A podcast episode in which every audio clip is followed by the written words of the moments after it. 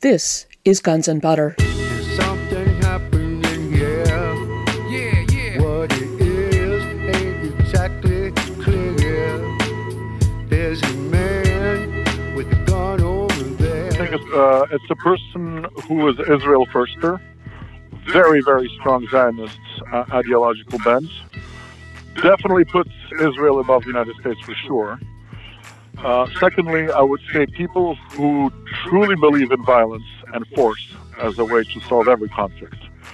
Um, people who have no use for diplomacy, um, internally or externally for that matter. Um, a messianic ideology. They're right. They're the best, and uh, they get to to make the calls. They don't need to consult or treat anybody with anything but contempt or bribery. So it's a very it's a very shallow kind of ideology, much less sophisticated than anything previously in the United States. The folks in charge were much more refined, much more complex, multi-layered. Neocons are very primitive in what they do and how they operate. They're also very predictable. I'm Bonnie Faulkner. Today on Guns and Butter, Andrei Raevsky, who blogs as The Saker. Today's show, looking into 2018. The Saker is an expert in military analysis, intelligence issues, Russian geopolitics, and traditional Christian orthodoxy. He was born in a military family of white Russian refugees in Western Europe, where he lived most of his life. After completing two college degrees in the United States, he returned to Europe, where he worked as a military analyst until he lost his career due to his vocal opposition to the Western sponsored wars in Chechnya, Croatia, Bosnia, and Kosovo. He returned to the United States and has been blogging since 2007 as The Saker, and his analytical essays are now widely distributed on the internet. He is the author of The Essential Saker From the Trenches of the Emerging Multipolar World and his newest, The Essential Saker 2. Today we discuss the geopolitical outlook for 2018 and examine the possibilities for war or no war. Andrei Raevsky, welcome back to Guns and Butter. Thanks so much for having me, Bonnie. It's always a pleasure. In your recent essay, 2018 War or No War, you take a detailed look at America's role in global geopolitics and come up with a very disturbing picture. You write that it is plainly obvious that the neocons are now back in total control of the White House, Congress, and the U.S. corporate media. What is the evidence that the neocons are now running things? I think the strongest piece of evidence is the recent move by the United States to recognize Jerusalem as the capital of Israel, uh, which is a typical kind of thing neocons would do. It's purely ideological. It is basically a, a, a screw you to the entire planet. We do whatever the bleep we want, and we don't care. And it's also very characteristics of their lack of intelligence, because if you look at the consequences of that move, I mean, they're dramatic. Um, one of the biggest, most effective tools Israel had uh, in the Middle East was to have the United States impersonating an, uh, a neutral, you know, mediator. Everybody who was honest, you know, knew that it was a joke. The U.S. was acting on behalf of Israel, but that that fig leaf of neutrality was crucial to push forward Israeli agenda. Now this is gone. The United States has basically removed itself from the role of a mediator, which is a disaster, I think, for Israel, actually, and very good for the rest of the region. So I personally welcome that move. Uh, give it a standing ovation. But from the point of view of the neocons, the United States and Israel, it's an absolute disaster. Yet they did it. And I think this is just the latest in a long series of uh, attempts, clumsy attempts by Trump to appease the neocons because he realizes correctly that they formed the core uh, that opposed uh, his presidency, that they were the number one enemy. He tried to appease them, and all he did is sell out to them completely. And now he's basically just taking orders straight out of, of Israel, which, you know, it's debatable. Is that a good or a bad thing? Um, I actually think that's actually a pretty good thing um, for the rest of the world. But it also is worrisome in, in one way because we see uh, that the people in charge of decision making are pure ideologues who don't concern themselves with, you know, minor issues such as facts or logic or consequences. Uh, basically, uh, they are on a purely ideological position, which tells the entire planet, you know, uh, screw you, we do whatever we want.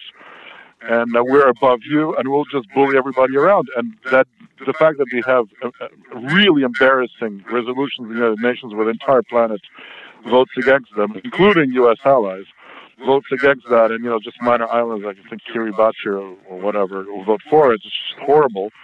Um, they don't think there are consequences to that, so we're not dealing with a rational actor, and that's the scary part.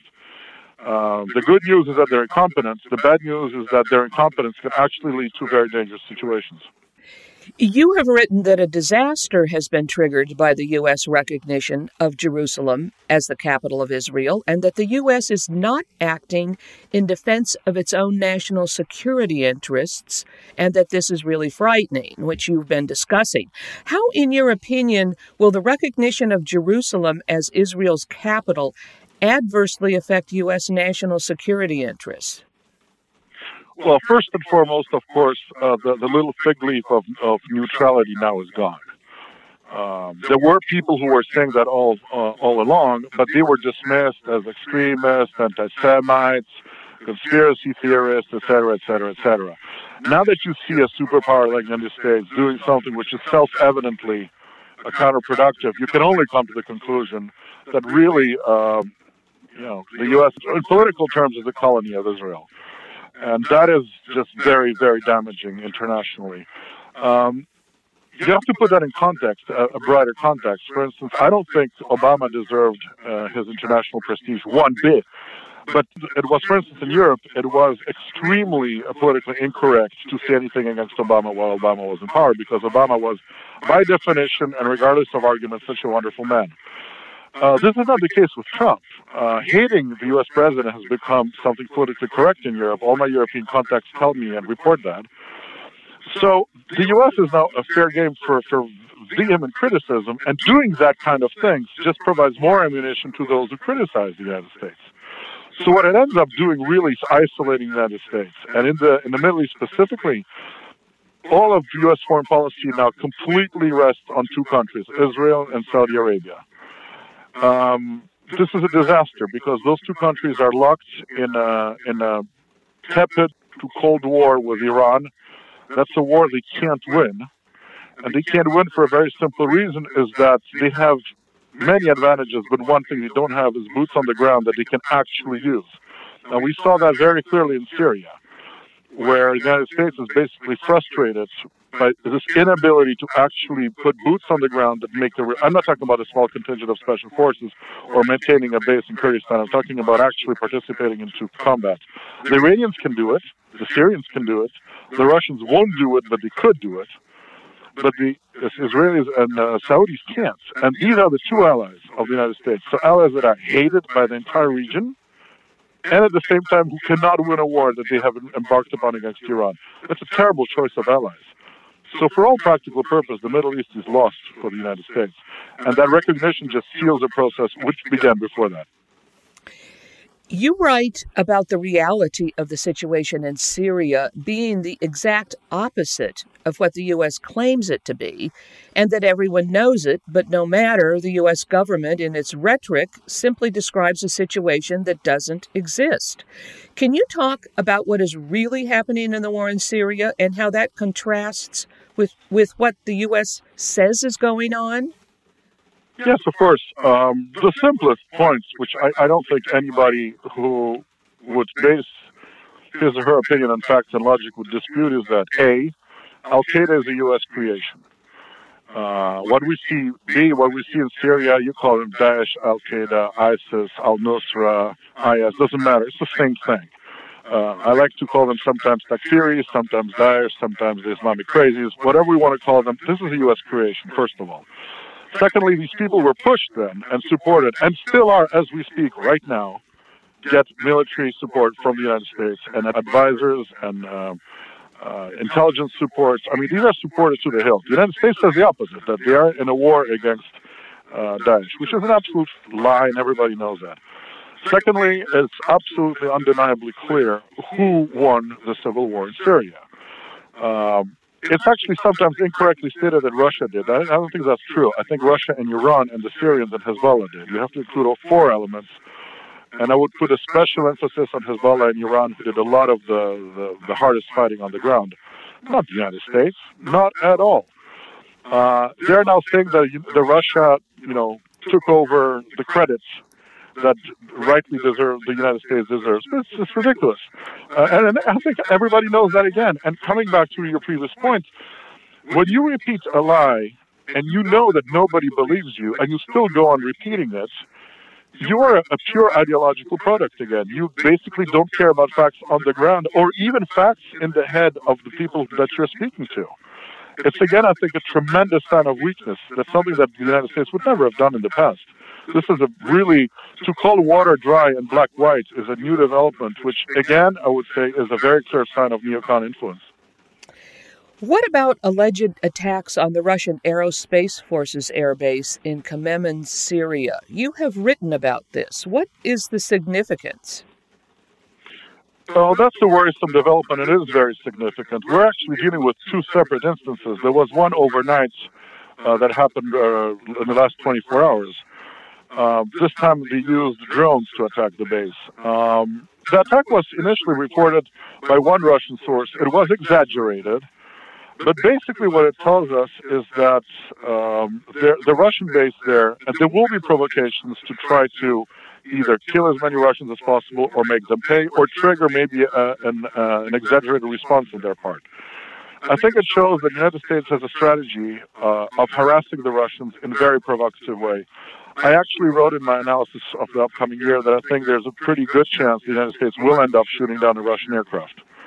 Um, and the reason for that is is that they will conclude that Russia probably will protest, might do a, um, might defend itself if attacked. But I don't think that Russia is willing to start an, you know, an open-ended war with the United States. And I think that kind of caution will be interpreted in the United States as a sign of weakness. Uh, right now, overnight, they have attacked the, the same Khmeimim airbase with with drones. Uh, the Russians managed to defeat that attack by shooting them, some of them down, actually taking control of others, forcing them to land, and actually they're uh, taking them apart and showing interesting uh, parts about these drones. And some of them crashed on landing uh, when when the, the crashed or Russians tried to force them to land. But we're seeing clearly that the, the that airbase and the port in Tartus are going to become targets. And I think this uh, this is I would say worrisome in the short to midterm. There are ways that Russians can protect themselves. They have already changed the policy about how the base is protected. Uh, there are basically three circles around that base: a short, like a kilometer distance, another one that goes up to five kilometers in the long run. This case, um, rockets can be stopped by the Russians, but mortar attacks coming from the second, um, I call it, zone it was not possible to stop them, and they did hit a number of Russian personnel. Not as many as claimed, but it was a semi-successful attack. So this is worrisome and shows that the U.S. policy in Syria will be to provoke Russia. You write that the reality of the war in Syria is that the Russians sent a very small force, and that this force did not so much defeat Daesh as it changed the fundamental character of the political context of the war. What do you mean by that? Um, the Russian forces did play an important role in defeating Daesh. They provided crucial uh, bombing and close air support, so I don't want to minimize that. However, it is true that the force was tiny. I mean, ridiculously tiny. We're talking about 35 combat aircraft at max, which is really small. Uh, so, uh, first of all, it tells you how good um, the personnel is, how advanced uh, the technologies they're using are. I mean, it's superb. They achieved uh, um, a sortie ratio and an effectiveness which the United States and NATO allies could only dream about. So, I, in no way do I want to minimize the, the importance of what they did. But the key thing was that Russia basically signaled to the world that we are not abandoning our ally. This is not, you know, the the, the, Russia of Yeltsin, which was willing to sell out anybody. We will stand by and we will extend that uh, political influence over Syria and, and, over the Syrian government, which I think send a crucial message to everybody around. The Russians mean business. And that's what I mean that the, the, the dynamic of the war fundamentally changed because the United States could not. I mean, Hillary actually planned to extend a no-fly zone over the Russian forces in Syria. Um, thank God Trump was elected and that didn't happen because I think we were looking at real war in that case. Um, I think the fact that the Russians have basically put a no-fly zone over Syria, unless the U.S. is willing to truly enter a, a pretty major uh, suppression of enemy air defenses kind of operation, the, the Syrian skies are controlled by Russia right now. So they raised the bar much higher because dealing with the Syrian Air Force would have been extremely easy for the United States. It would have been a no-brainer. And there's nothing that Iran could have done if CENTCOM had decided to, to take the uh, Syrian uh, skies under its control. Now they're dealing with uh, a very challenging uh, environment for them, not only because there are, as I said, very few Russian aircrafts uh, present in the skies, and of those, only a minority are air supremacy aircraft. But Russia now has very powerful electronic warfare and air defenses in Syria. And this this is the main deterrent to a U.S. attempt to impose a no-fly zone is the Russian air defenses there, and that is a true game changer. So I think once the combination of those two things happen, a political message, uh, very effective support uh, for Syrian forces by Russia, but also again by Iran and Hezbollah, and the creation of, of an integrated air defense between Russian uh, equipment and Syrian controlled equipment creates a completely new dynamic, which basically says that the war is lost for the U.S. and uh, Al Qaeda. I'm speaking with author and military analyst, The Saker. Today's show, Looking into 2018. I'm Bonnie Faulkner. This is Guns and Butter. You write that the neocons are now treating our entire planet to a never ending barrage of threats. What are some examples of these threats?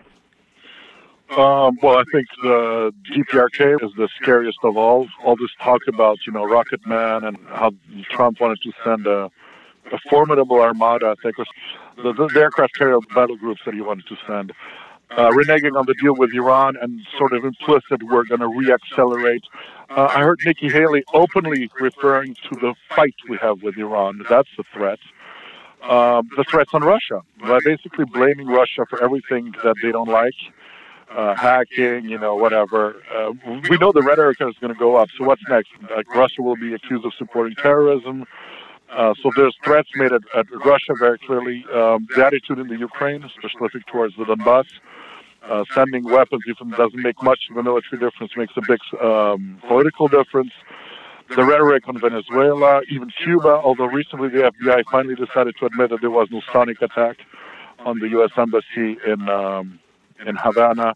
The really worrying, um, I mean, that's that's not even a threat. I mean, we know what the plan is for Afghanistan, and that's another one which I think is amazing because well, what's amazing is that basically that surge is nothing new. That's been tried in the past many times and failed. And the second part is to basically sanction Pakistan. I mean, it's it's it's again one of those examples where you wonder, you know, what the IQ, the average IQ, is of the people who advise the president. Because if you try to solve a conflict here in Afghanistan, how do you do that without having a single neighboring country supporting you? it just blows my mind that the one country that the U.S. still could be in speaking terms with was Pakistan. And what does Trump do? He promulgates a policy on Pakistan, which resulted in the um, Pakistani foreign minister just simply saying overtly in uh, Wall Street Journal, he said, "We don't have an, an alliance with the U.S. anymore. That's not how allies behave." So okay, Trump lost Pakistan now. Good luck in Afghanistan, really. I mean, this is all the same stuff. It's 100% reliance on force, and I would insist on that dumb force, ineffective force, force that cannot work and can only result in backlash. Well, what is your assessment of President Trump's recent verbal attack on Pakistan and the freezing of most military aid to that country? I doubt that Trump came up with this by himself. What is your sense of who is behind this broadside on Pakistan? The very same neocons. I don't think there's anybody around him left I mean, he's surrounded by wall-to-wall neocons who are basically their ideology is very simple: Israel first, violence everywhere, and no diplomacy. Would, that's how we sum it up. Uh, in their opinion, diplomacy is basically issuing threats and sanctions. That's the sole function of of the of uh, foreign affairs. That's it. And um, in case of Pakistan, again, it's I don't think there's anybody in this entire country who believes that this will work. Not a single area specialist. I don't believe anybody in the U.S. military believes that sending more forces to Afghanistan, um, giving them more leeway, and then sanctioning Pakistan is going to, in any way, shape, or form, um, allow the U.S. to, to walk out of Afghanistan or to get any victory, however you define victory. It is absolute, pure, unadulterated stupidity. Really, it's amazing. Well, then, what about Afghanistan? It looks like the U.S. will be there forever. And this has primarily to do with the drug trade, don't you think? You know, I don't know that the United States will be there forever uh, because it is a huge drain on the United States. The United States cannot afford it, and even if if uh, the current uh, regime in Washington is indifferent to U.S. casualties, never mind local casualties, there is a cost in dollar and cents that even printing dollars out of thin air eventually has a hard time covering. So there's a real cost here. There's a very real political cost. So I would not say that I don't think the United States will ever get out. I think there will come a point where getting out will be so self-evidently demanded and obviously needed that I think it will happen. And uh, the second thing is that any solution for Afghanistan has to include three countries who have to agree on that, and that's Russia, Pakistan, and Iran. Short of those three countries agreeing to any solution, there will be no solution. Therefore, since uh, the U.S. is not on speaking terms with either one of the three, never mind all three, um, what I predict is basically more of the same, only worse, until the United States truly pulls out under duress in the worst possible circumstances. At which point, the three countries that I mentioned again, Iran, Pakistan, and Russia, will have to do what Russia is trying to do with Syria, gather a regional conference from which the United States will obviously be excluded. Uh, China will probably be included, by the way, and they will try to come up with a workable solution that will basically stop conflict in that region. I think that's where we're headed. Will it happen short term? It really depends on how how badly Trump, uh, well, I shouldn't say Trump, his administration, because I don't think it's much of a say, will mismanage everything. I mean, they're they're truly going really rapidly and screwing up everything. So I don't know. It could happen in not too distant future. All I see uh, ahead for the United States and international relations is one disaster after another. That's all that they can achieve with that combination of violence, threats, and lack of intelligence. And what about the drugs coming out of Afghanistan? That's important to the U.S., isn't it? And the, the banking sector? What do you think? I'm aware of that. I hear a lot of uh, discussion about that, but I'm not sure that the neocons care about it that much.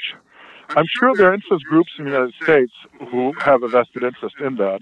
I'm under no illusion about the level of corruption in the U.S. military, and particularly intelligence, uh, because uh, a basic trick is that anything that's classified is also out of public scrutiny. So it's well known that intelligence services have a tendency of, of going rogue and corrupt just because it's so easy for them.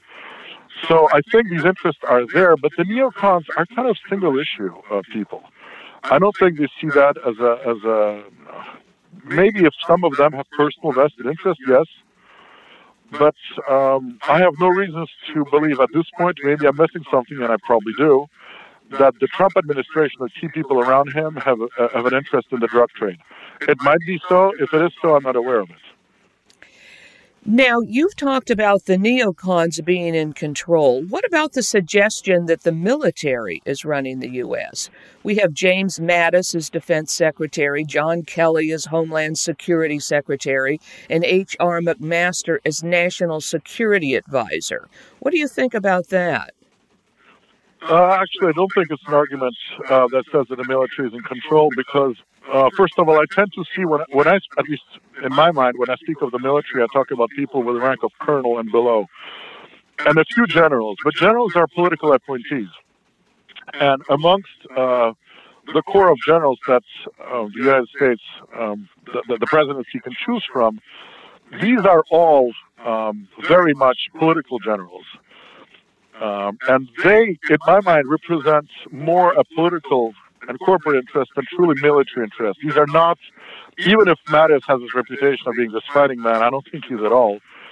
Uh, and we've seen that already under Obama, and actually began under Bush. The military is purged from true military men and replaced by, yeah, they're generals. There's an argument. I'm not arguing against that, but do they really represent the interests of the of U.S. Armed Forces? I don't think so. I, uh, I'm absolutely convinced. Um, you know, I studied in the United States in the late 80s, early 90s, and some of the people, I mean, a lot of those that I studied with now became uh, U.S. servicemen, high-ranking officers, etc. I know that generation of people. They're not stupid. A lot of them are very well educated you get a sense that American generals are, are, are, stupid by listening to the political appointees that we have now, but they don't represent truly the American officer corps or even most American generals. I don't think anybody in CENTCOM seriously, and officially they'll say whatever they're required to, but nobody thinks that this new plan for Afghanistan is going to bring anything but disaster. So, considering how unmilitary that thinking is, I would have to conclude that the true military doesn't have much of a say at all. Um, in what's happening right now.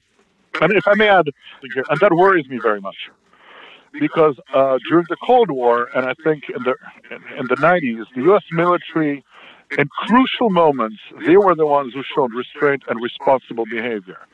I specifically think of the war um, that Georgia attacked the Russian peacekeepers in Georgia. They did act responsibly. I mean, there was a there are several instances where the U.S. military they you know they could cool it off. There were people uh, like Admiral Fallon, who said, you know, there's not going to be any war on Iran well, uh, against Iran while he's on, on, on his watch. So I always thought of the U.S. military as being, you know, tough guys, patriots, yes, but not reckless ideological idiots, pardon my French. Uh, what we see now makes no sense to me. I can't conceive of that being a, the real product of, of um, U.S. military. I see. So We've had quite a discussion about the neocons being in control. How would you define a neocon, just to make it quite clear to listeners? Uh, well, as I said, I think it's, uh, it's a person who is Israel firster, very, very strong Zionist uh, ideological bent. Definitely puts Israel above the United States for sure. Uh, secondly, I would say people who truly believe in violence and force as a way to solve every conflict. Um, the opposite of that are that people who have no use for diplomacy, um, internally or externally for that matter. Um, a messianic ideology. They are right. They are the best, and uh, they get to to make the calls. They don't need to consult or treat anybody with anything but contempt or bribery. So it's a very it's a very shallow kind of ideology much less sophisticated than anything previously in the United States. I mean, there was always, you know, imperialism in, in, in the United States and and um, and colonialism, but the folks in charge were much more refined, much more complex, multi-layered. Neocons are very primitive in what they do and how they operate. They're also very predictable. And of course, there are a, a lot of neocons. Maybe could you maybe mention the names of a few of them? I think right at, at, this point in time, all of them are on Trump. I mean, uh, I wouldn't even go into a list. I think they're either active neocons or or people um, who um, you know support the neocon line. For instance, Tillerson would not be one of them, and yet clearly he's singing the same tune as they do. So at this point in time, I really think that looking at personalities, that's it's really too late. Um, and you can judge the, the relevance of a person by the difference he or she makes. Tillerson couldn't even handle Nikki Haley. Nikki Haley is not intelligent enough to even be called a neocon, but does she totally parrot their line? Absolutely. So it's, it's like everybody. I don't see a, a single exception. Yes, and of course, Nikki Haley is our ambassador to the UN. Yes. Now, does she report to Tillerson or or to Trump? I'm not sure if she reports to either one of them, uh, to be honest. I mean, formally to both. I mean, certainly to Tillerson, but uh, we also saw the same um, degradation of Tillerson from uh, from what he was as a person before he, he got the appointment, his initial uh, tenure, and then it just went downhill. Just like uh, Trump. Trump, what he's doing now is the opposite of what he promised during his uh, election campaign. His last moment of, of, I think, glory was his inauguration speech, which I thought was amazing. And then after that, it just went downhill. Um, they, the neocons got rid of the two dangerous guys for them, which was Flynn and Bannon. Uh, they made Trump surrender these men, particularly Flynn, very rapidly. And after that, once he caved in, there was no stopping. So now we have this just endless appeasement. Um, I think all of U.S. policy will just be an endless appeasement of neocons starting, uh, you know, a couple of months ago already. And at this point, individuals don't even make a difference anymore. There's nobody with a personality, a backbone, or a brain left anywhere in the U.S. decision making. And how were General Flynn and Bannon a threat to the neocons? Well, first and foremost, because they did not at all share their ideology. Um, mind you, neither of them are particularly heroes of mine. I can't say I have. I think Flynn would have actually been a good national security advisor. Um, he had his own problems and blind spots. Uh, I'm not necessarily endorsing his nonsense about Iran and, and China, by the way. But he was right on Russia, and I think he was right on Syria, at least generally, as compared to the others. And Bannon comes from a very different kind of ideology, which we all know about. You know, it's sort of all right thing, alt right, and, and this is the ideology that is totally different from what the neocons have. So they knew they had a, an insider that was dangerous to them, Flynn, and they knew that they had this ideological influence over Trump that they needed to remove. And they removed both, and uh, their victory is total. I'm speaking with author and military analyst, The Saker.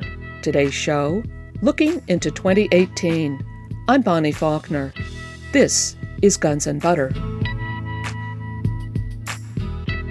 I wanted to follow up on a remark you made earlier in the discussion. You said that the United States has now admitted that there was no sonic attack on the American embassy in Cuba. Is that what you said? Yes, I saw a report yesterday. I could look it up uh, in front of the computer, but yes, I believe that the FBI recently said that there was no sonic attack. I saw that yesterday. I didn't read it very deeply because I never believed there was one, so I'm not so don't take it 100% to the bank, but I believe that's what I saw yesterday, that FBI report said that there was no sonic attack in Cuba, correct? Well, that's very weird. Then, then why do you think that was put out? Just to demonize the Cubans or something? Yes, because the way the neocons, uh, actually, yes, I see it. FBI doubts sonic attack on ABC News. So yes, and this, TheWeek.com also reports that no sign of sonic attack. The neocons try to create conflict everywhere that's their sole, uh, you know, tool in their toolkit. So Cuba is a problem, Venezuela is a problem, and the list of countries can go on and on and on. And the way they operate is very simple: create chaos, uh, subvert the country, tension, tension, tension, tension, threat, threat, threat, violence, violence, violence. It's all they do. They're very, very unsophisticated people, and their actions are, you know, it's all the same. There's no difference. You refer to the new national security strategy of the United States, released in December of 2017 by the Trump administration, as the U.S. being in full paranoid mode with enemies everywhere. I thought that a lot of it read like a projection onto other nations of what the U.S. itself was doing. Did you have that impression as well? Yes, of course, absolutely. Uh, for instance, all this uh, talk about Russians interfering in U.S. elections is really just uh, the list of accusations of what the United States has been doing in Russia for years and elsewhere too, but particularly in Russia um, for years. And everybody knows that. And it's, it's exactly it. It's a projection, but it's also, there's more to that than just a projection. I mean, for every action, there is a reaction. And uh, it is true that by antagonizing the entire planet simultaneously, the United States sends two signals. First of all, a signal of weakness because a strong uh, power does not act that way. It doesn't have any need for that. Uh, for instance, strong power always makes its threats uh, never publicly. That's basic rule. You don't do public threats. You always do them quietly and privately. Um, but the second thing is it's also by fighting everybody, it sort of forces everybody to resist, and at the same time, it makes it easier. Because if your list of targets is, I, I, I have seven countries in my list of primary U.S. targets. If the U.S. truly focused all its forces on one target only, carefully chosen, eh, maybe the chances would be better. But when you're taking, and mind you, my seven, uh, my uh, list of seven countries does, does not even include China, and that could, you know, it could happen again because there was a lot of uh, anti-Chinese rhetoric coming out of, of Trump, so it could even go to eight. Um, it's actually, uh, I think, it encourages people to resist. Think if you were in Venezuela and you realize that well everybody else is having a, the U.S. is spread all over the place, they basically cannot concentrate truly their, all their uh, you know means and energies on, on onto you. So maybe there's an opportunity here, and I think there is. Well, then that sounds pretty stupid from the point of view of the United States to, to have this huge enemies list. Yes, it is stupid. I absolutely agree. I'm shocked to say that. I always feel a little funny calling, you know, an entire administration of well-paid people with many of them have diplomas and you know academics calling them stupid. But when I look at the output, when I look, for instance, at you know the policy towards Afghanistan, I don't see any other words. So Trump might sound like an idiot, but people around him don't sound like that. Yet they do stupid things. So collectively, yes. I mean, it's it's it's not a normal term used in uh, international relations, but yeah, we speak of stupid. I think that that actually fully applies. In your essay, The End of the Wars on the Cheap for the United States, how do you define war on the cheap and the use of U.S. Special Forces, which began in Afghanistan? What are you referring to? I was referring to um, right after the end of the Cold War, special ops became very popular, and they were used very successfully um, in Afghanistan. Basically, they were used as forward air controllers. Um, so you basically don't need to put boots on the ground. Uh, you bring in the Air Force, you put your special ops inside enemy insurgent units, and you use them to coordinate airstrikes. So you rely on, on firepower provided by helicopter or aircraft, which is kind of paradoxical because, you know, this is basically what the Russians have been doing in Syria, really. Uh, that's why the Russians got away with using so little um, hardware, is because it's it's fairly cheap. I mean, the entire Russian operation in, in Syria, as far as I know, is still within normal uh, budget of the Ministry of Defense. So they used budget from training and deployment, etc. They didn't even have to increase their military spending for the full operation. So that it is objectively cheap in terms of dollars, and it's objectively cheap in terms of uh, your own soldiers dying. But what happens, there's a number of prerequisites which are very important. You need to be able to rely on boots on the ground. In the case of Afghanistan, the Northern Alliance provided crucially that that shield for the U.S. Special Forces. The U.S. did not just send in you know, a brigade in. They were sending small units protected and surrounded by uh, local uh, people. That is what the United States does not have in Syria. Uh, it also relies, I think, to a large degree on the enemy feeling that it's hopeless to resist. But that doesn't work anymore at all. The United States has been um, that works to some degree with with uh, Iraq, first war for sure, second already maybe to it initially, but now um, when I hear, for instance, rumors of you know the Israelis or the U.S. Uh, actually moving in forces into Syria, I think the the rank and file Hezbollah and Iranian soldiers that are underground there just dream of it.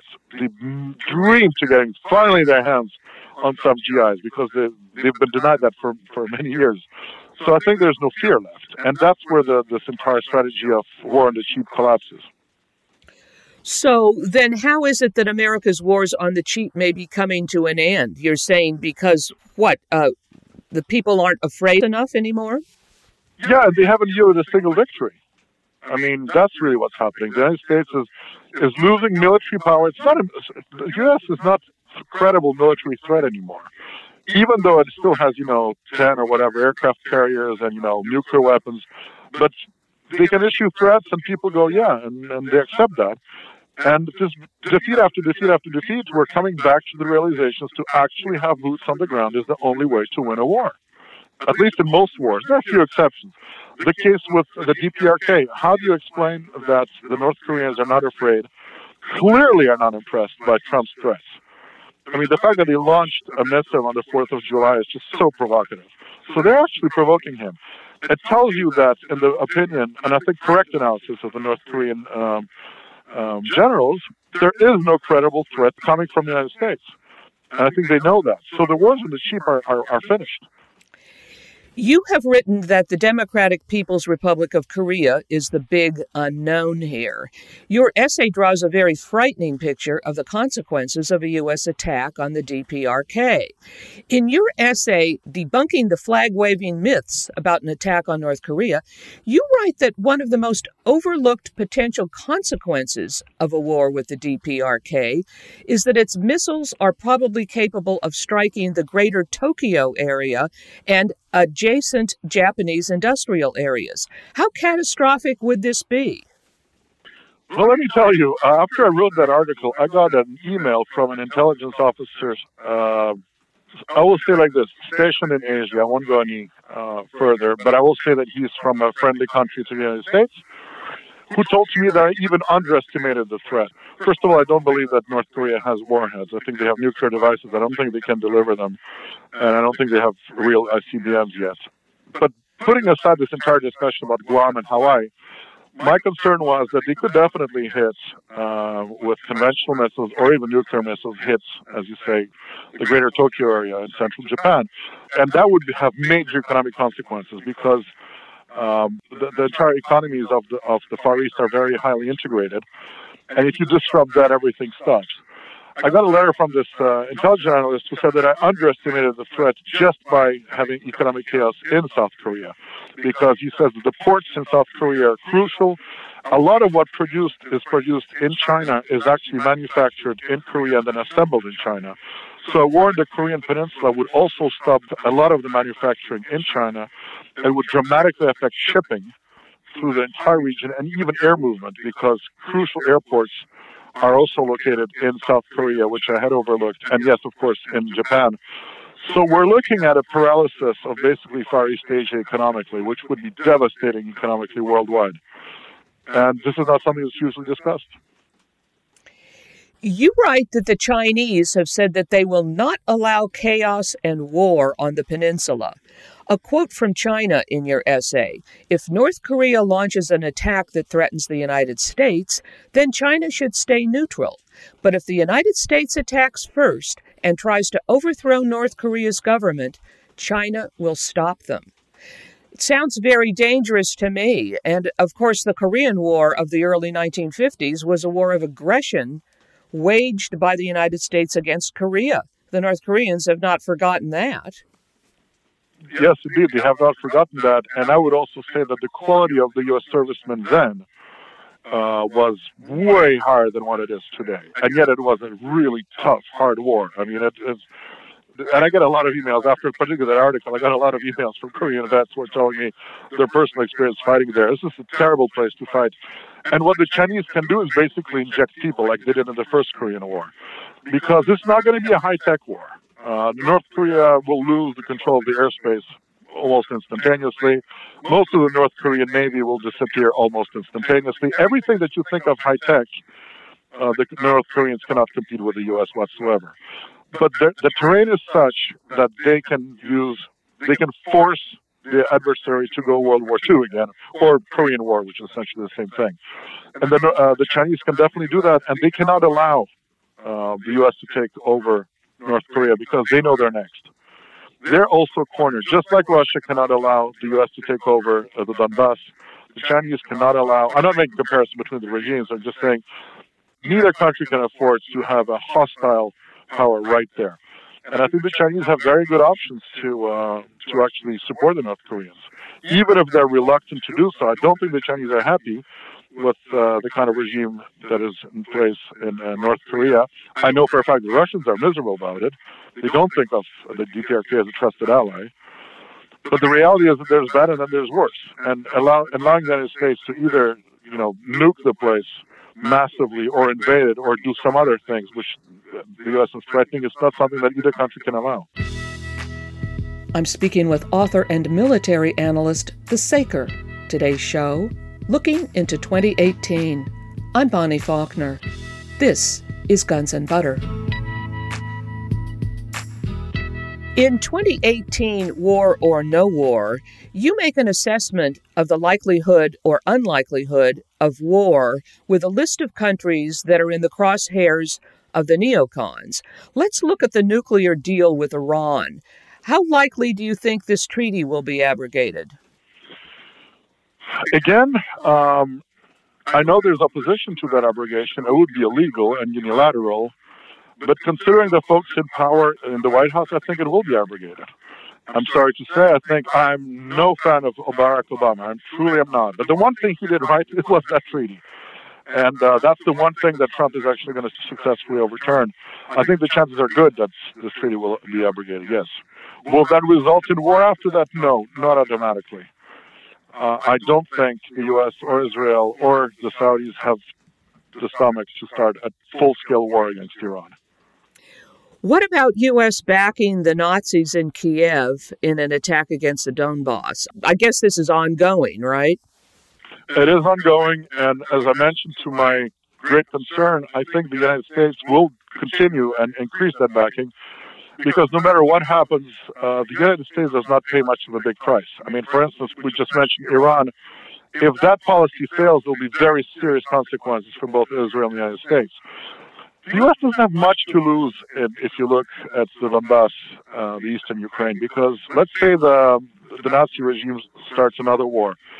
If it is successful, well, great. You know, the Russians will be defeated, the Donbass will be under Kiev control, and the Americans will say, "Well, we did it." So there's that's a good outcome from their point of view. Again, I insist their point of view.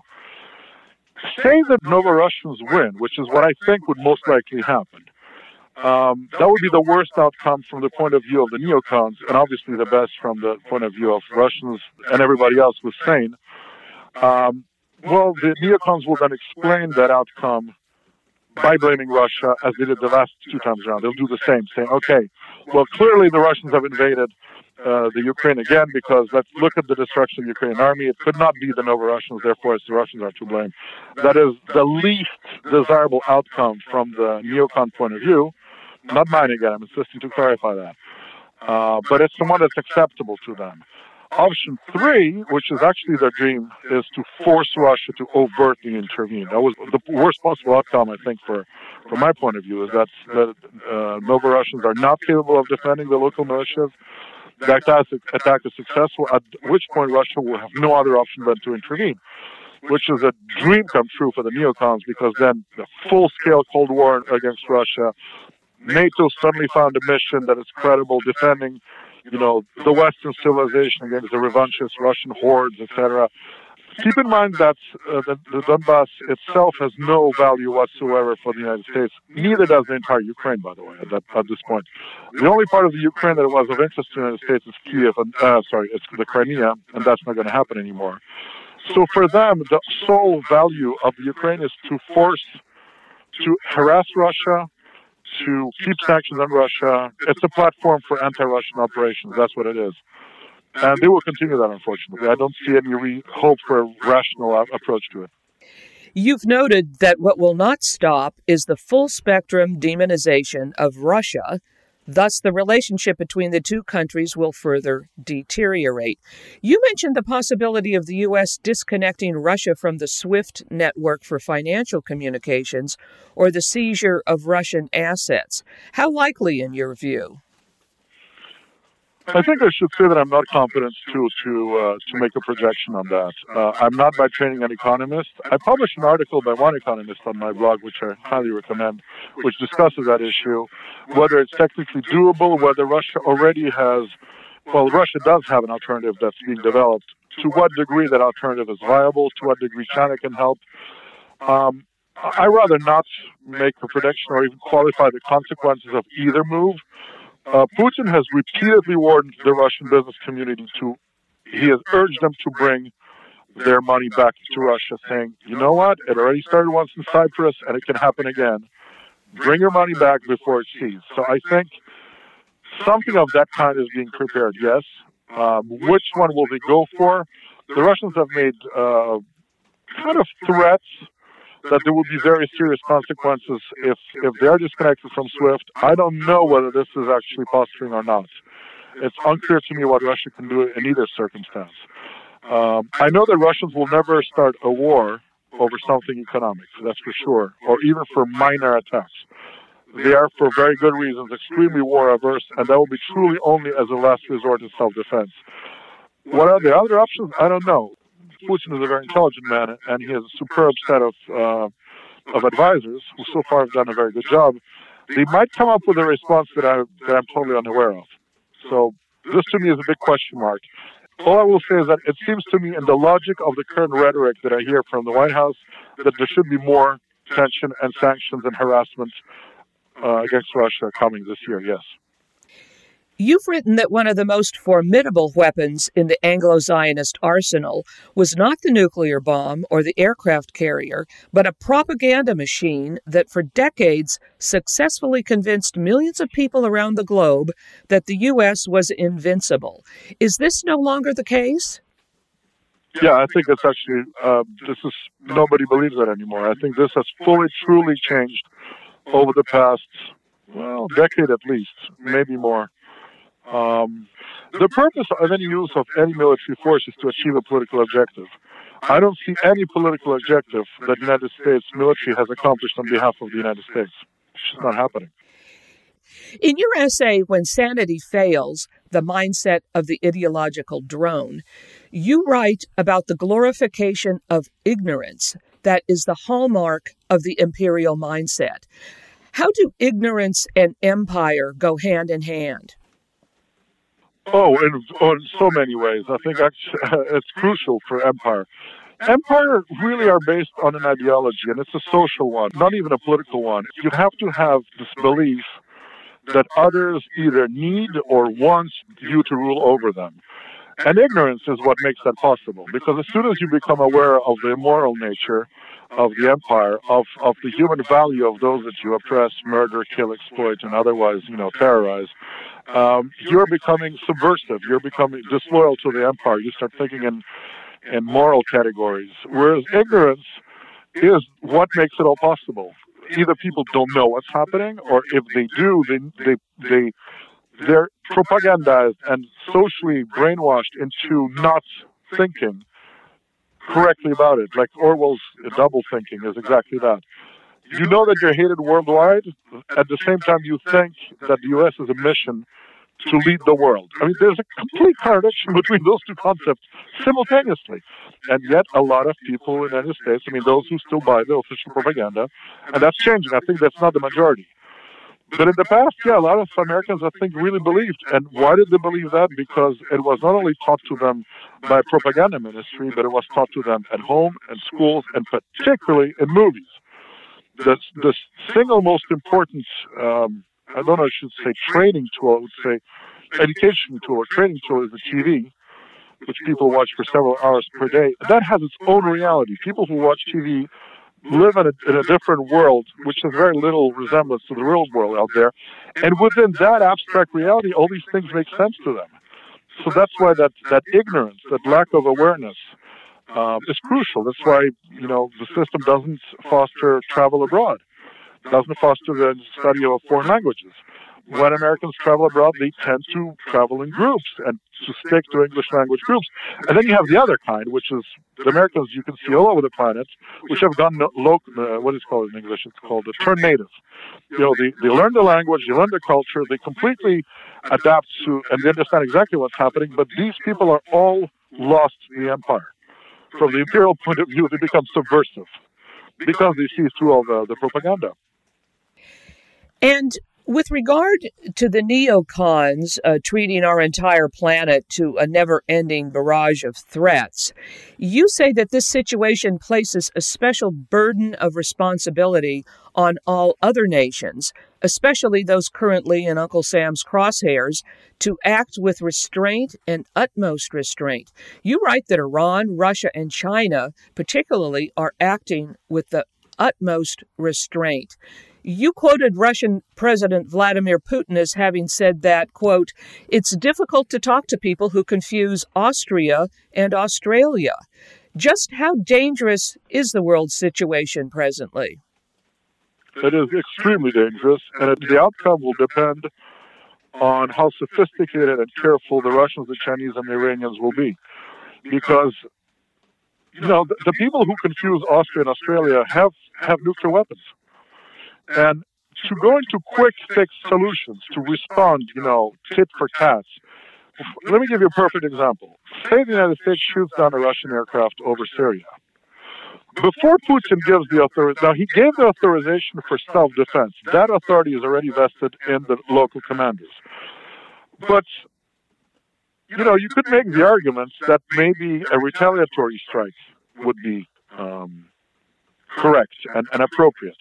And we saw that situation when the Turks shot down a Russian bomber. There was talk of how the Russians could use cruise missiles to hit the airbase from which the Turkish aircraft took out from. And the Russians didn't do that. And I think it was correct, not only because eventually Putin turned the situation in Turkey pretty much 380 degrees around, but because every time you say let's let's make a retaliatory strike, you have to think what's the risk of international nuclear war. And I think because Trump and the people around him are so again stupid and immoral and reckless and ignorance, that they don't think of these categories is not an excuse for, for the Russian or the Chinese or the Iranian leaders to act likewise.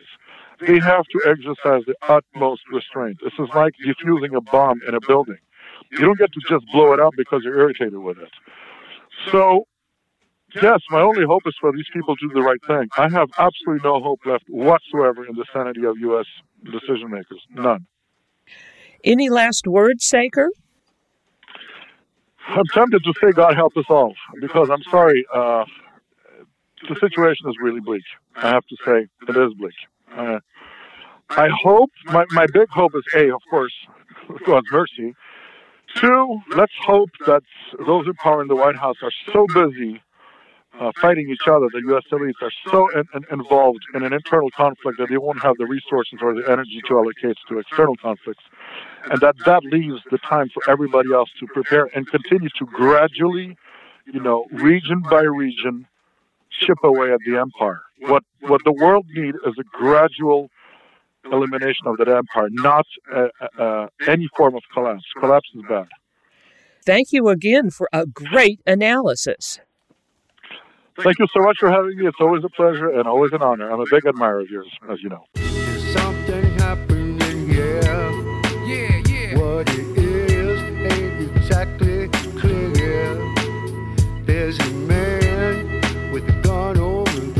I've been speaking with the Saker. Today's show has been Looking into 2018.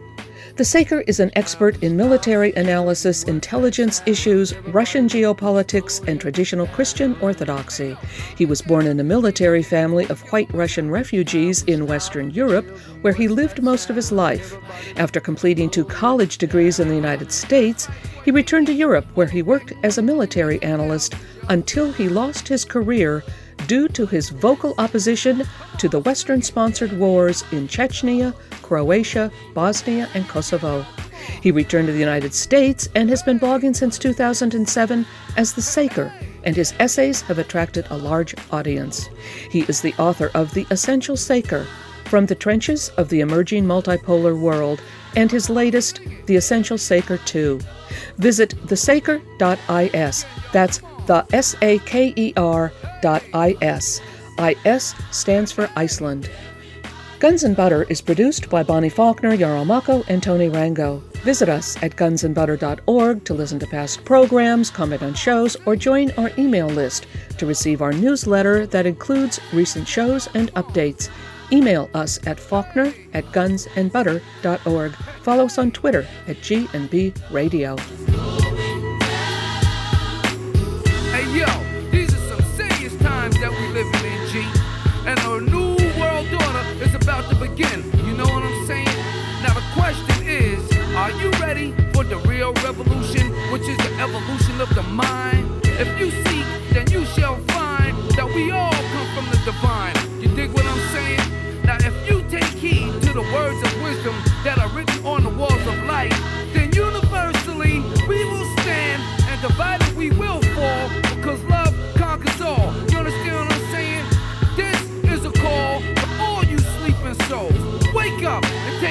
of your own cipher and be on the lookout for the spirit snipers trying to steal your life. You know what I'm saying? Look within yourself for peace. Give thanks, live life, and release. You dig me? You got me?